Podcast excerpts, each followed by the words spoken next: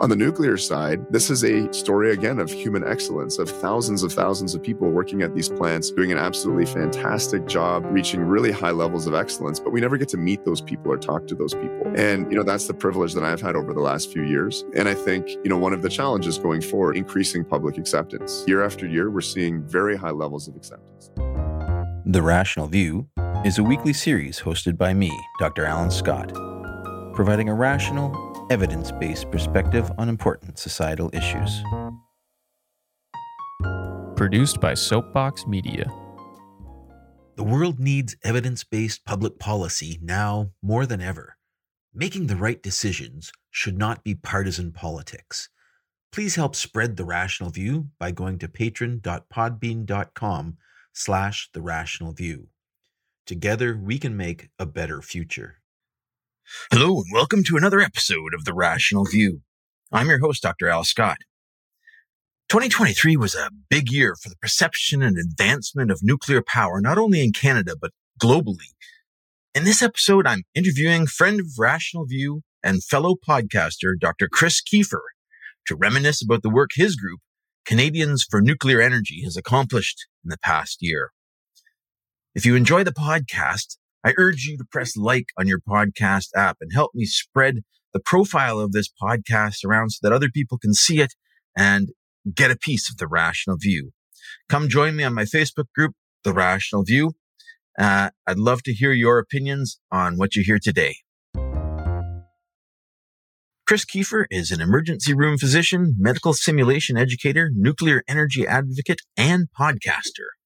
He's the medical director of EM Deliberate Practice, the president of Canadians for Nuclear Energy, and director of Doctors for Nuclear Energy, and the host of the Decouple podcast. Chris, welcome back to the Rational View.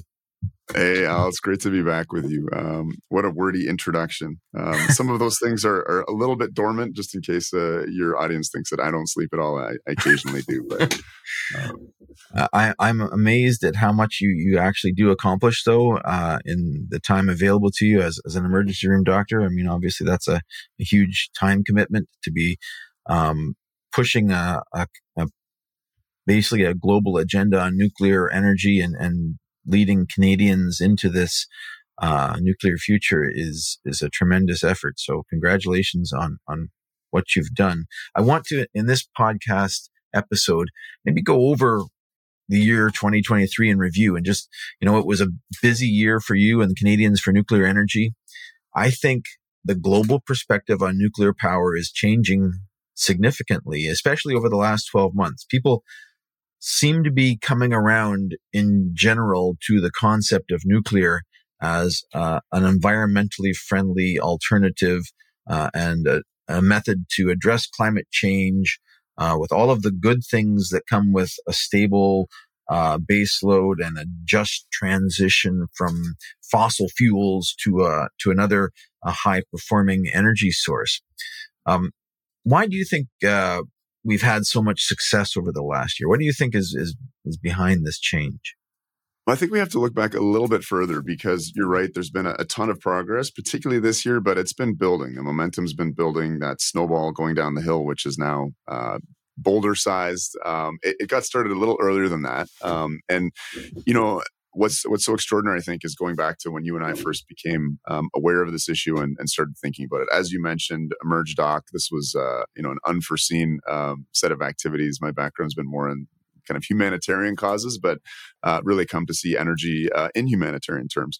Um, mm. But hmm. yeah, going back a little bit further, you know, I just got back from COP28 in Dubai. Um, that's the conference of the parties, uh, where this year, I think it was almost 100,000 people um, wow. jetted in, some in private jets, uh, some in passenger jets. Save the world.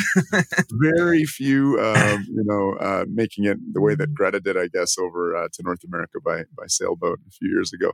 But mm. in any case, um, you know, these these huge gatherings where um, you know the wording of documents you know phase outs versus phase downs uh, seems to consume an incredible amount of diplomatic capital um, but in any case you know the first one i went to was in glasgow uh, you know in, in, three years ago in, in 20, 2021 i guess that's two years ago um, mm. and you know what an what an incredible sea change um, and that's really? really? where you know in the canadian front um, we had um, the I guess kind of base level of where attitudes were at um, was very apparent, and I think that's a good contrast for us. So in in 2021, um, I had this wonderful sort of uh, viral video moment where I was able to confront Steven Guilbeault, our uh, former and current uh, Minister of, of Energy, sorry, of, of uh, Environment and Climate Change, uh, former Greenpeace activist. Um, the guy mm-hmm. had been sort of present at every anti-nuclear moment imaginable, trying to shut down the Pickering nuclear station, etc. He at one point um, repelled off the CN Tower um, in a statement against climate change.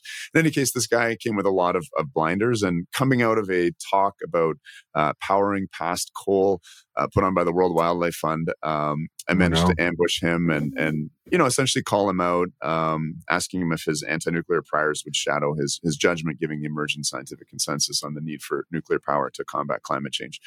Yeah, um, and you know, this is a minister who, like, at every opportunity when asked about nuclear, dodges the question. Usually, it's uh, Minister Wilkinson, uh, Minister of Energy and Natural Resources, who, who takes the question. Um, but was very reflective of the time you know, we were mm-hmm. getting into this again um, as the German nuclear phase out built momentum, as uh, the the Belgium nuclear phase out um, was was again gaining momentum as well. Um, and just over these last two years, um, we've really seen reversals there. Unfortunately, Germany carried through with um, what I heard creatively referred to as, uh, you know, industrial seppuku, uh, referring to the Japanese Japanese method of uh, splitting your abdomen open with a short uh, short blade uh, out of mm-hmm. honor.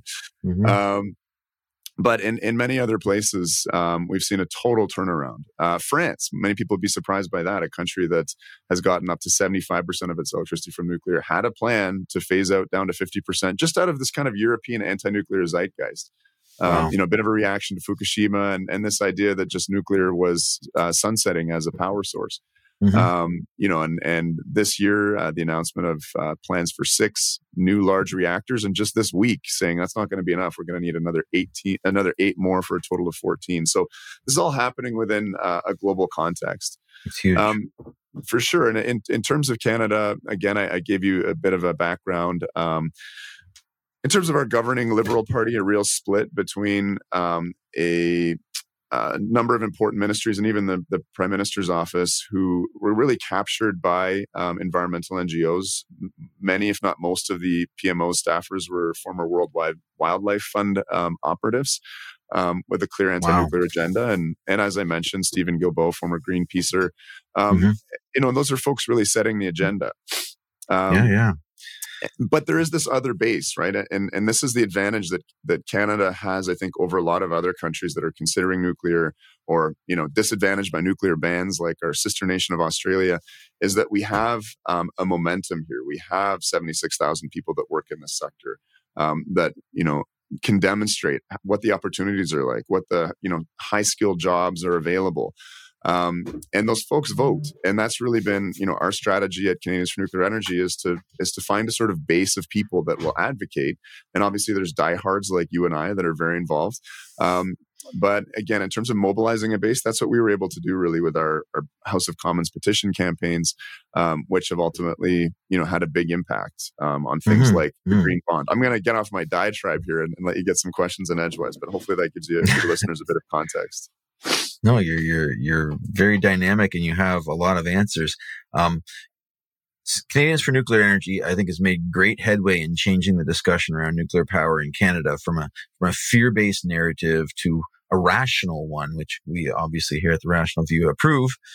What would you say is your was your biggest success of, of 2023 as a group? I'm going to harken back again, just not to get stuck within 2023. I know it's kind of the end of year wrap up, and I'm, I'm uh, might be annoying you with how I'm dodging some questions here, but um, I think just a great a great example uh, was back from 2022. Um, uh, Sheila Whittock, who's an active member of our group um, and works on the Deep Geologic Repository front, um, mm-hmm. really combating uh, a lot of fear mongering, um, both locally and and you know supported by an activist network more uh, more broadly. Um, invited me to come up to Teeswater, the potential site of the Canadian Deep Geologic Repository, um, to give a, a, talk called "The Physician's Perspective on Nuclear Waste." Um, okay. And it's this kind of boots on the ground interactions with folks um, coming, you know, without um, without judgment, listening to concerns, um, and communicating in a way that, frankly, um, organizations um, like the Nuclear Waste Management Organization really struggle to. Um, and you know, I, I empathized with them. I said, "Listen, ultimately, this is your choice whether to approve or disapprove this project. You know, if I lived here and this was my backyard, my concerns would be more about a large industrial development, a lot of dump trucks moving aggregate around, but let me bring the perspective on radiation here. And, you know, I got to mm-hmm. spend a lot of time with the Nuclear Waste Management Organization, speaking with geologists, speaking with corrosion experts and others. You know, a culture of, you know, highly, highly trained people working in these extreme silos. You know, a guy just dedicated to, you know, understanding copper corrosion in anoxic environments 500 meters down in this, this rock formation. Yes, yes. but, you know, I spoke to the guy involved with the risk modeling and I said, listen, like just give me the worst case scenario of you know if everything goes wrong at this you know high uh, high level nuclear waste uh, storage facility 500 meters underground um, and what he told me was it would take a million years with a whole bunch of assumptions you know they had one assumption in the worst case scenario that um, it's called an all cask failure scenario. And this would be that you know these highly engineered casks not only do they have a little micro crack in a weld but they're just not there. Like to give you a sense of how they, they set up these assumptions to disadvantage themselves. And there's some massive geologic fault that they haven't discovered with essentially like a river of water going through and the maximally exposed theoretical person has a has a ground well, drinks all their water from the most contaminated spot, grows all their food in that area. And I said, well, what, what is that maximum dose? Well, it takes a million years and it's it's 80 nanosieverts. And for context, that's about the dose you get from having a smoke alarm in your house in a million wow. years. Right. And so, but that's, that's the worst case without the, so we're putting in all these extra layers of protection that, you know, really don't do anything other than protect us from 80 nanosieverts a million years from now. Is that? Yeah. Why? Why are we doing this? yeah. No, exactly. Just to make right? it more I mean, expensive. I, so I think, I think, you know, we've, nuclear as an industry has fallen victim to this, the, the ALARA principle, right? As, as low as reasonably uh, achievable is, yeah. is kind of the philosophy that is applied to radiation dose. So, you know, and this, what it means is make it as expensive as other sources of energy and just a little bit more, even if you don't need to, right? Other, other sources of energy like coal and, and, uh, gas can pollute at will, spread their, uh, exhaust products into the atmosphere and use dilution. But nuclear is special. Nuclear can't kill anybody a million years from now. It's, it's this unlevel playing field that I, that just roasts me because at the rational view here, that's not rational. Mm-hmm.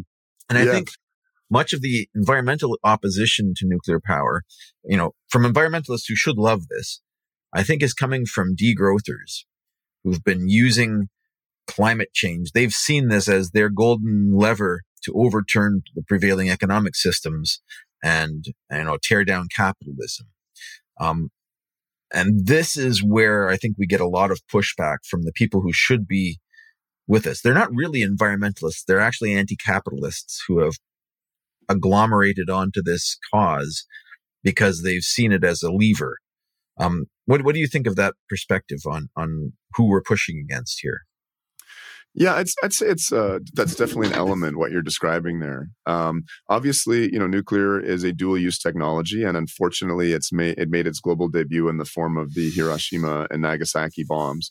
Um, and you know, there was a need, I think, well, maybe not a need, but there was a natural reaction, which was to fearmonger about, uh, particularly about radiation. Most of the injuries from those bombs were traditional blast and thermal injuries. Certainly there was a radiation component, but about 10, 15% of the casualties were radiation related. But that was the special thing about this bomb. In addition to its sheer explosive power was this, this radiation element, which was, mm-hmm. you know, provoked, uh, provoked a lot of fear. And, and that fear was um, built upon um, in order to try and create a world in which we would never use these things again. And, you know, God willing, we never will. Yeah. Um, but you know, I again, I always try and be compassionate and try and put myself in the shoes of my opponents, and ultimately, that's that's very helpful. Um, not just to kind of win the fight, but also just to, you know, there's there's a saying. Um, like it takes a smart person to win an argument, but a wise person to um, like win an agreement to win a mutual understanding. And, and again, mm. anyway, that, that's kind of my effort, and I think I'm botching the quote there. But Um, yeah, I, I, think I think it's it's it's that tie to nuclear weapons that ultimately drives much of the um, environmental objections to nuclear, and that okay. that sort of special idea that radiation is a particularly dangerous um, force within nature. Mm-hmm, mm-hmm. And as you and I know, it's especially at low doses, it is an incredibly weak carcinogen compared to some of the things you were discussing there, like particulate uh, air pollution and, and chemotoxins. Um, what I will say, you know, in terms of the you know, because I'm, I'm a medical doctor, I interact at a pretty high level with folks from across the nuclear sector. And I think, you know, what um, is assumed by the outside is, you know, these folks are always, you know, based on The Simpsons essentially, right? But trying to cut corners, um, you know, playing fast and loose with safety. Mm-hmm, and what mm-hmm. I found is the absolute opposite to a almost pathological sense. And, you know, I think that's illustrated a little bit by the Nuclear Waste Management Organization. You step in there and you start off with this just kind of shocked reaction to these guys are chasing safety margins, which are just illogical and irrational, right? And yeah. then there's sort of a second phase where you go, but this is incredible. I mean, the amount of like human excellence that's going into trying to be as perfect as possible, that, that's kind of cool. And then you leave and you go back into your own orbit and you go, these people are crazy again. It's, it's just an interesting experience. but, you know, we see yeah. this all the time in a field which is so technical is nuclear engineering solutions to communications problems. Or, mm. you know, hmm. in the case of um, a lot of the hyper and small modular reactors, a nuclear solution um, to a financing problem. Um, the nuclear industry really struggles to match the solution to the problem they're trying to address. And that example of, again, trying to engineer down to a radiation dose in this completely unrealistic scenario of less than a smoke detector per year is just, I think, probably one of the most yeah. emblematic things out there. And and for me, I mean, you know, I'm I'm an emergency doctor. I care deeply about our public services. I know that the amount of capital we have to dedicate towards, you know, social entitlements, healthcare, education is limited. It's based upon the productivity of our economy. Mm-hmm. Um, so I don't want to see capital misallocated. And so, you know, my question to the Nuclear Waste Management Organization is okay, how much less could we spend to get to two smoke detectors worth of, of radiation in a million years or 10 or 100, right? Because or right now the plan even a spend, banana. the, plan is to spend close to $26 billion um, on this facility.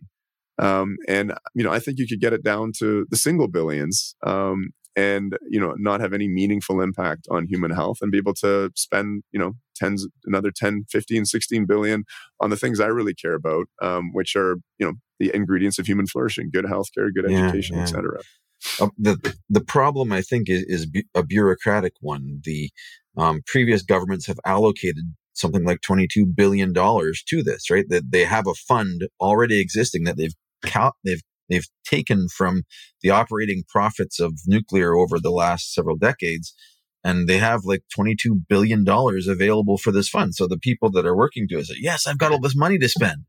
Yeah. what can i do? Yeah. i think that the, that's the wrong perspective. And then, and then they, they see this ALARA principle and they don't question it right? We have to get this as low as reasonably achievable. Yeah, yeah. not as low as you know other sources of energy or as hmm. low as acceptable to the public because you know no, no power source is perfectly safe. People fall off roofs installing solar panels you know windmills fall over and, and every now and then kill people. There you're never going to be perfect in anything and, and sure it's great to strive for this but as you say it's not rational to it, what you need to do is look for your lives per dollar um, metric in terms of how you're spending this. And, and there are so many better, better ideas. You in your, in the medical field, I'm sure are, are aware of, of many of them. But let, let me, let me shift the argument or the discussion a little bit. Yeah. Um, and talk about some of the successes we've had. Um, Pickering, yeah. for example. Wow. The, the fact that we got Canadian government to, or, or, the Ontario government to say, wait a minute, maybe we should think about keeping Pickering. What, what does that mean to, to Ontario and to Canada? What, what does that change of heart mean in terms of energy and in terms of our going forward? Well, I mean, we were we were heading towards taking a massive step backwards um, on both carbon emissions and on air pollution. Uh, Pickering, uh, it's you know it's hard to imagine before you get into this world um, just how much power is produced by a facility that's you know the size of you know a large shopping mall. Um, mm-hmm. But it's about equivalent to the Canadian side of Niagara Falls. um, which is about 15% of Ontario's electricity.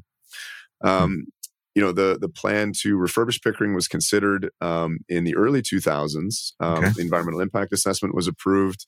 Um, plans were made, um, but there was a lot of kind of going back and forth at that time on how much electricity we actually needed. We just suffered the global financial crisis. Um, we deindustrialized a lot of uh, a lot of Ontario, and energy demand dropped quite a bit.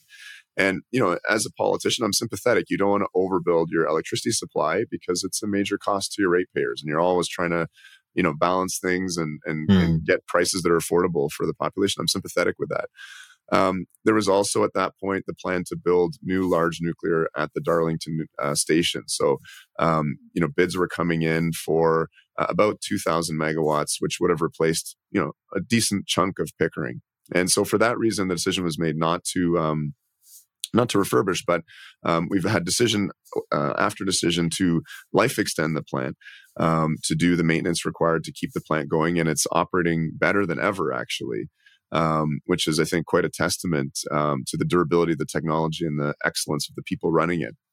Um, but in any case, um, the plan, uh, you know, as, as you and I know, uh, when we got into this fight just over three years ago, um, was for this facility to retire um, in 2024, 2025. Um, and you know, we looked at that as people that are concerned about climate, concerned about air pollution, concerned about a just transition, about you know good dignified jobs for our fellow Ontarians and Canadians, and said this is just not right. I think we took a moral mm-hmm. position on this. Um, mm-hmm. We got a lot of pushback actually from the nuclear industry itself. Um, there was a path dependency here. Um, OPG had decided they were not going to uh, refurbish this plant. They didn't want to refurbish this plant. Um, but you know, we really kept up the fight, developed the rhetoric, the argumentation, and actually um, researched and wrote a really excellent 30-page policy proposal.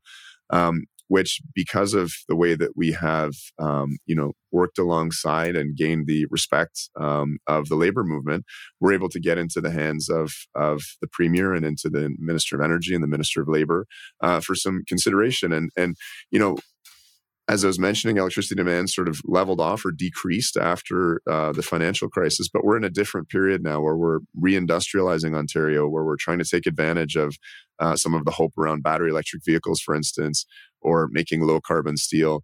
Um, or just our population uh, growth. And there's a realization that we're seeing a real uptick in projected demand, and shutting off 15% of your electricity just does not make sense in that regard. Yeah, now, especially with the a, it's electric a, it's vehicles. A more, yeah, it's it's a more challenging uh, station to refurbish than um, the Darlington and Bruce stations, um, which have been tremendously successful.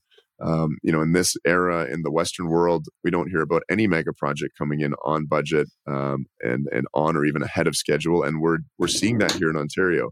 That was hard fought. Um, our earliest refurbishments um, in in Pickering uh, in the early 2000s uh, did not go terribly well in terms of uh, you know project management. Um, but you know the institutional excellence has been gained. The human resources are there. And this is just i think such an interesting story about nuclear. When we think about nuclear we see these big hulking power stations fences around them and the people that work there are kind of mysterious. Yeah. i make this contrast to healthcare right? Where highly highly complex system. Um, you know which incorporates you know the medical device industry, the pharmaceutical industry, um, you know all the bureaucrats working in our hospitals and you know, uniting a whole healthcare system. Um, but it's a it's a public facing uh, people you know narrative heavy story where you know you interact with doctors and nurses and and you have this human sense of um, a whole service and industry. On the nuclear side, um, this is a story again of human excellence, of thousands of thousands of people working at these plants, doing an absolutely fantastic job, um, reaching really high levels of excellence. But we never get to meet those people or talk to those people. Mm. And, you know, that's the privilege that I've had over the last few years. Um, and I think, you know, one of the challenges going forward in terms of increasing public acceptance, although as you noted, um, you know year after year we're seeing very high levels of acceptance. So we have a plan now. You know i'm finally going to get back to your initial question what has happened in 2023 well i think um, you know in addition to the government's uh, stated intention of refurbishing pickering now there's talk of increasing our nuclear fleet by about 50% so adding uh, 6000 megawatts or you know six to eight large reactors worth of electricity from nuclear to the grid Um, and you know that's uh, something that the Ontario population supports. Uh, recent polling from uh, uh Angus Reid says about 75% of the population is for this. Um, only 12% are opposed, and the remainder, you know, aren't quite sure yet. Um, but this is a, a, a huge ringing endorsement. Um, mm. And I hope you know our activism and media, media presence has, has played a part in that. Um, sure but you know the the tides are, the tides are shifting, um, and I think people understand that you know our our dabbling in the wind and solar experiment in Ontario has has not been a particularly high value proposition. Um, and understand if we're going to run big factories and we're going to electrify things like steel that you need reliable baseload power to do that with. Let's let's touch on that point a little bit because this is one that a lot of people don't understand. Um, you know, people think that wind and solar is very cheap and nuclear is very expensive. This is an ingrained, uh, trained response of most people. Like, why aren't we using the cheaper wind and solar? Why why would we go to such an expensive thing as nuclear? Can you how do you address that when people bring that up to you? Because you obviously must be get must get this all the time. For sure, for sure. I mean, there's there's a number of ways to to slice this. Um, when people talk about how cheap wind and solar are, they're generally using this levelized cost of electricity measure, which is an economic measure useful in in planning out an energy system. It used to be very useful because we were talking about comparing power stations that were pretty similar, um, mm-hmm. dispatchable thermal stations like a coal plant, plant or a gas plant or a nuclear plant. Um, so it held up fairly well. There, there are some differences. I mean, these involve things like discount rates, where um, the assumed um, power produced is over a 20 or 30 year window, and we're seeing nuclear stations, um, you know, being relicensed mm-hmm. into the 80 year period, potentially 100 year period. And so that has to, you know, be reflected in our the way that we value this kind of long term power generation.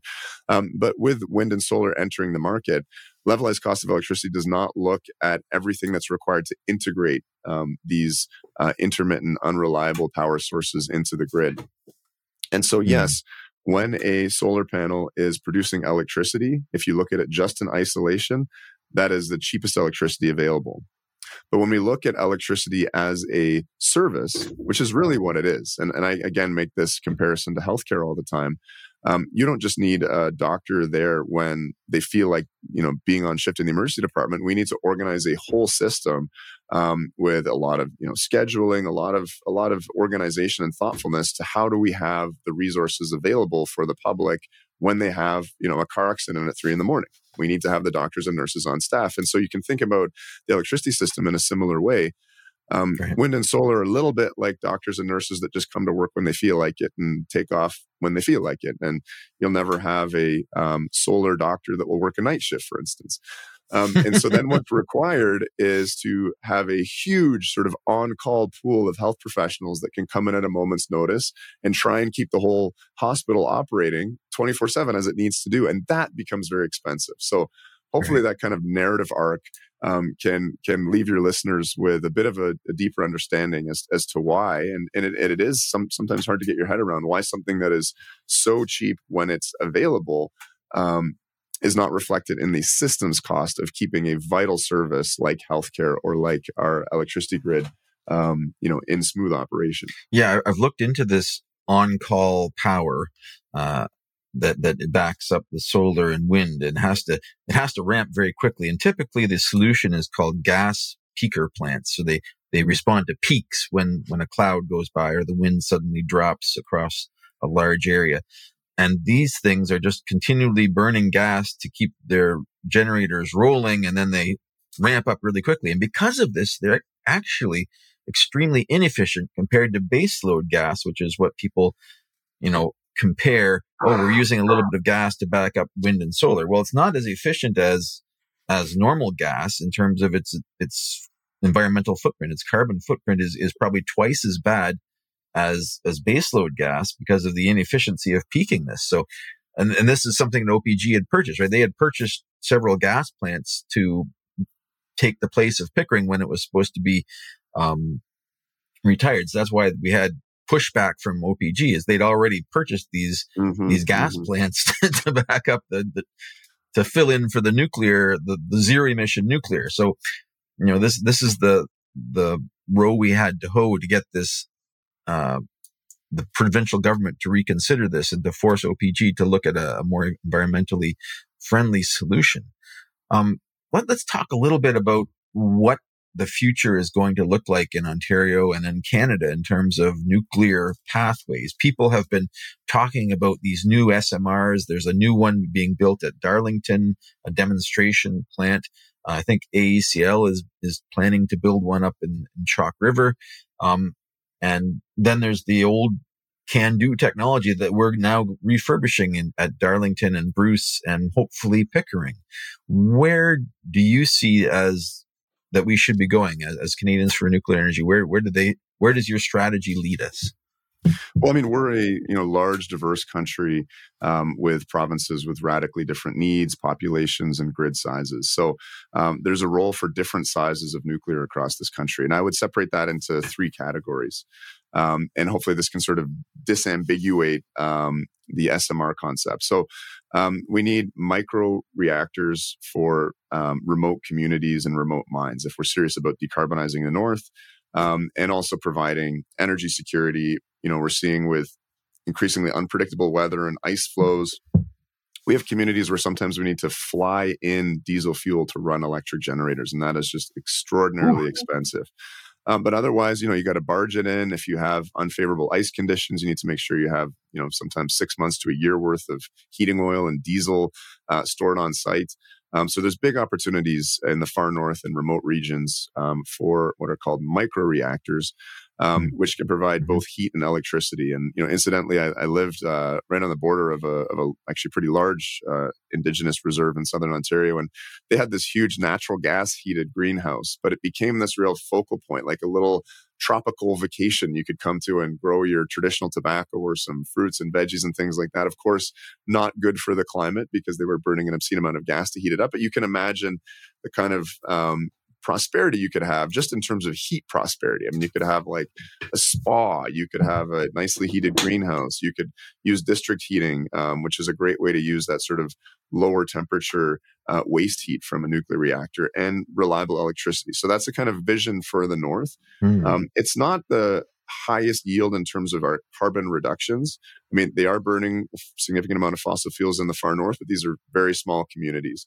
Um, so I'm always thinking uh, from a medical perspective um, of triage and how we can devote limited resources to get the biggest bang for our buck, to basically right. be utilitarian. Um, so important use case, but not the not the greatest sort of way to reduce our emissions.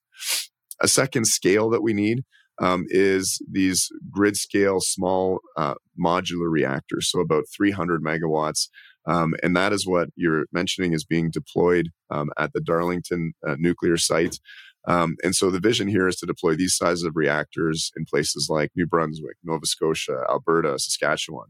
You can't have a single generator that's more than about 10% of your grid capacity because if that has to go offline for maintenance or trips offline, then that introduces too much instability to your grid. Right, right. Um, so we have that kind of a sizing. And then lastly, we have what you refer to as our, our old CANDU technology, which I'll push back against a little bit. Um, we have uh, you know newer iterations of CANDU, which have been produced um, through the uh, lineage of this design. Um, this is a really special reactor.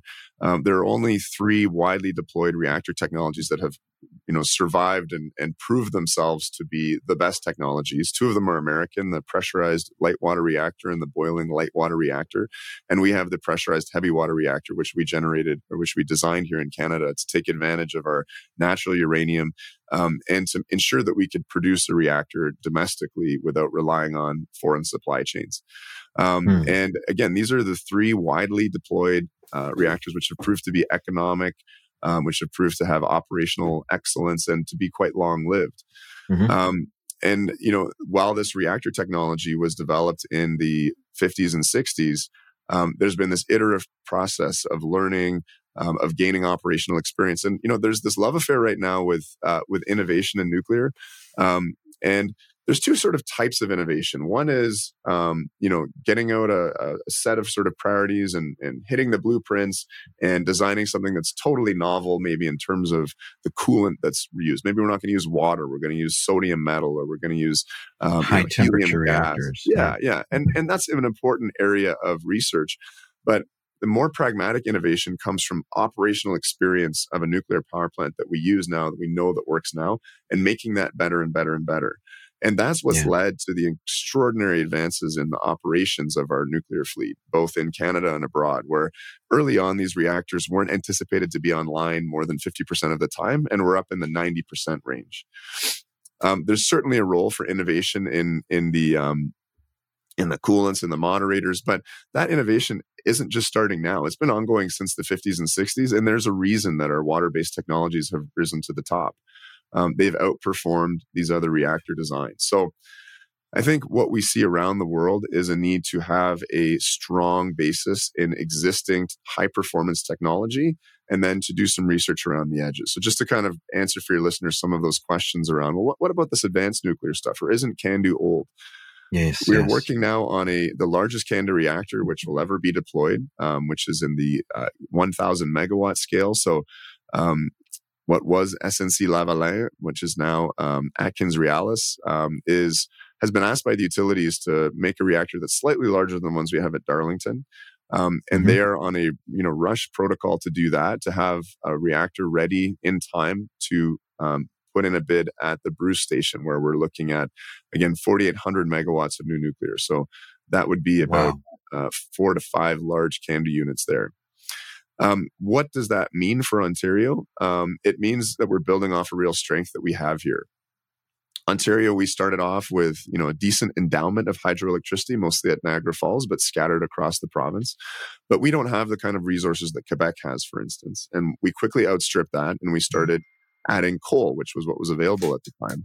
Mm-hmm. That coal um, was not from in province. If we had coal mines in Ontario, we'd probably still be using the stuff, but we had to import it from either the Atlantic provinces or out west on trains, very expensive, and later on barges from from the U.S. We were hmm. impacted by all kinds of things like coal strikes in the U.S. or the lakes freezing and not being able the barges across, or just big price oscillations. And because we had this center of, of nuclear excellence, the largest nuclear research uh, center outside of the US uh, in the post war period, and we decided we want to be a high tech country, we want to really lean into our engineering prowess and our advantages, we developed the CANDU reactor. And we've, again, continued to iterate and improve that. So, you know, I'm really excited. I know we got to wrap up soon. Um, about um, you know the direction that we're headed, the way that we've steered the ship, you know, I'm, I'm sorry we didn't get to. Uh, I could list them off quickly. Some of the accomplishments of this year, um, but you know we have nuclear, all forms of nuclear, large, small refurbishment in our clean tech investment tax credit, which is Canada's response to the Inflation Reduction Act. We fought hard to get nuclear included within our green bond framework, which is going to ease financing for for these projects, which are quite That's capital quite intensive. We're going to get Pickering refurbished. We expect that formal announcement later this month. We're seeing um, not just one, but four SMRs promised for Darlington. And again, that large nuclear uh, project, um, which is being planned carefully now at Bruce. So um, I think a really bright future. Um, we should continue with the strengths that we have, you know, with this nuclear powered province, nuclear being the second cheapest source of electricity on our grid, and what provides us with the power required, the baseload power required to reindustrialize this province um, for the benefit of Ontarians and, and for the benefit of the climate, doing that with ultra low carbon, really the lowest life cycle emissions power source that we have. Chris, thank you so much for for coming and telling us about the work that you guys have been doing. It's it's impressive and, and thank you so much for doing it and leading this work because it's critical. And I'm so happy that rational thinking is starting to come into the picture. Um, it's been a lot of work and it, it, always is. And as you say, it takes these one-on-one discussions. It takes the, the personal touch to go in and, you know, empathize with people and, and address their fears and show that we have common goals of, of improving, you know, life for everyone in this province. And, you know, look at the progress we've made uh, in nuclear and getting rid of coal and cleaning the air and and you know just saving lives. Uh, the nuclear medicine eh, of like the isotope production of the CANDU reactors for supporting nuclear medicine. It's certainly an, a, a great success story. And I'm looking forward to the angle of the just transition to maybe help leverage this into other provinces to replace the coal plants in Alberta and replacing, you know, all of these gas plants with other high tech jobs that are sustainable and environmentally friendly and don't pollute the air and kill people. Um, So I, I really appreciate the work you've done and thank you for coming on. I know you're a very busy guy. Appreciate you coming and chatting again and we'll, we'll have to do this again soon. Thank you so much. Beautiful, beautiful. And uh, it's shameless pitch here.